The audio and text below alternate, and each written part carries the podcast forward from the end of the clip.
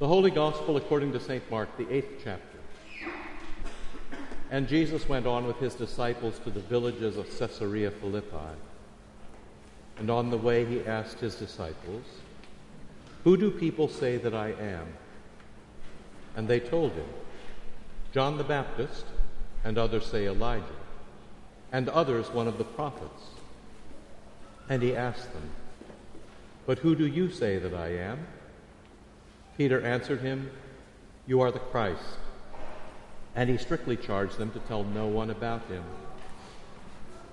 And had, he began to teach that the Son of Man must suffer many things, and be rejected by the elders and the chief priests and the scribes, and be killed, and after three days rise again. And he said this plainly. And Peter took him aside and began to rebuke him. But turning and seeing his disciples, he rebuked Peter and said, Get behind me, Satan, for you are not setting your mind on the things of God, but on the things of man. And he called to him the crowd with his disciples and said to them, If anyone would come after me, let him deny himself and take up his cross and follow me.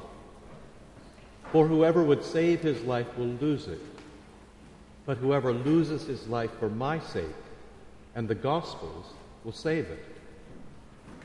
For what does it profit a man to gain the whole world and forfeit his life? For what can a man give in return for his life?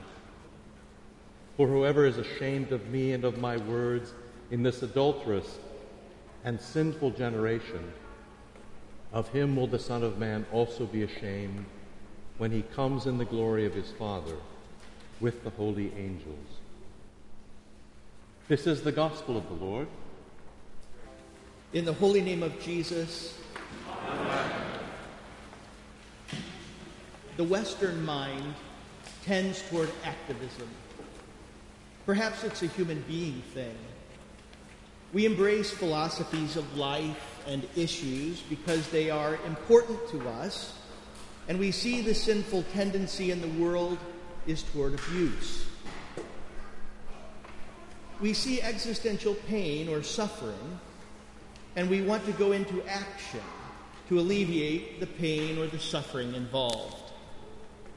As long as the person is able to see some positive action or result from her efforts, there is a sense of hope to spring forward and make more improvements. It is a part of our human condition that we want to effect change. And in some ways, we are able. We are able to serve our neighbor and bring mercy and hope to the lives of others, for example. We can feed the hungry and help the poor. We can share the gospel in order to bring eternal hope to troubled souls. Concerning our neighbor, we can do much good. Part of our trouble is that we think we can take this same do it attitude to our spiritual life. When Jesus says in our gospel, if anyone would come after me, let him deny himself, take up his cross, and follow me. And when we hear those words, we are ready to spring into action and do it. St. Peter was this way. He was a doer. And he appeared this way when it came to his own spiritual growth, or so it seems. In a similar way, we hear these words and they sound like action words, and we are ready to do it. Because we are doers. And we hear these words of Jesus as an imperative. To be sure, this statement is the crux of Mark's gospel. We read the entire gospel through these words. Throughout Mark's gospel, Jesus tells people what to do or what not to do. But repeatedly, people do the opposite. Over and over in Mark's gospel, people are misunderstanding Jesus. James and John, they make a request to be able to sit on each side of Jesus in paradise, misunderstanding their own servanthood and the apostolic past. The request betrays a skewed view of their holy life of service on earth. Jesus cleanses a leper and a deaf man, telling each to tell no one. But then they both go out and zealously talk about it. Jesus catches the disciples arguing about which of them was the greatest. A young man who followed Jesus and witnessed the arrest in the Garden of Gethsemane fled naked, escaping his own capture. Peter denies Jesus three times. And even at the empty tomb, the angel tells the women to go tell the disciples that Jesus is risen. And only in Mark's gospel are we told that for a time the women fled from the tomb in fear and told no one. St. Mark is teaching us something about denying ourselves, picking up the cross, and following Jesus. It is not easy. But we know that. The earnest follower of Jesus may become internally frustrated by one's own failure and struggle. And this, particularly in the season of Lent, when we are to fast and increase our holy devotion to the Lord. If we are serious about picking up the cross, then we become no different from the ardent activist whose frustration grows at the lack of progress. And this is when life's frustrations can become a crushing weight upon us.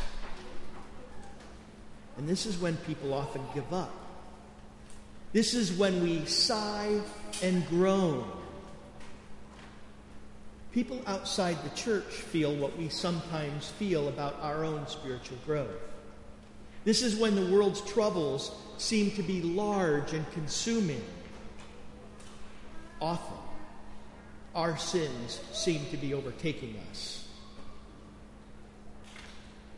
And it is at this time when the devil whispers into your ear that you can't do what Jesus tells you to do,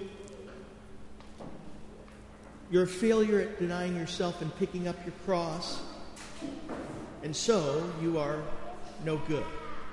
You are a failure even at your own spirituality. This is what the devil would like us to believe. Divine mercy has a striking look to it, however. Precisely when humanity sighs and groans because of the world's futility, Jesus provides a twist to what we thought he meant. While the words of Jesus echo in the hearer of Mark's gospel, deny yourself, take up your cross, and follow me, you are led to see that it is Jesus alone who denies himself and picks up his cross. Lent is this journey to watch and see the Lord deny and suppress his divine power in order to die in your place. His self denial is seen when people jest and tell him that if he is the Son of God, he should come down off the cross and save himself. It is precisely in our weakness and powerlessness that Jesus does what we cannot do and die for the sins of the world. Jesus means what he says, and he wants you to follow. But divine light casts his words with the color of mercy. It is in your sighs and groans over your sins and evil's abuse that the Lord attends to you. In Ezekiel 9, the prophet has a vision of Israel's disobedience. In the vision, the Lord had six angels with weapons of slaughter in their hands. With them was an angel clothed in linen, He did not have a weapon of slaughter in his hand, but this seventh angel had a writing case. Before the six angels were to go in and kill, the seventh angel, clothed in linen, heaven's garment, was to pass through Jerusalem and put a mark on the foreheads of the people who sighed and groaned over the predominance of sin in that place. When the six angels with weapons then came through the city, they were to spare everyone who had the mark on their forehead. Death passes over. Life and hope are renewed. It is Jesus who leads you through his cross to pick up the cross in holy baptism. There, you were marked on the forehead and heart with the cross of Jesus. There, you died and rose with Jesus. There, you pick up your cross. There, the divine mercy of our Lord has a unique look to it. Jesus always provides the way, enshrining his way in hope. And so each day is a new day in the Lord. In your signs, Jesus comes and marks you with his love. He absolves you. He gives you the strength to carry on. And he changes you. Your journey with Christ is holy.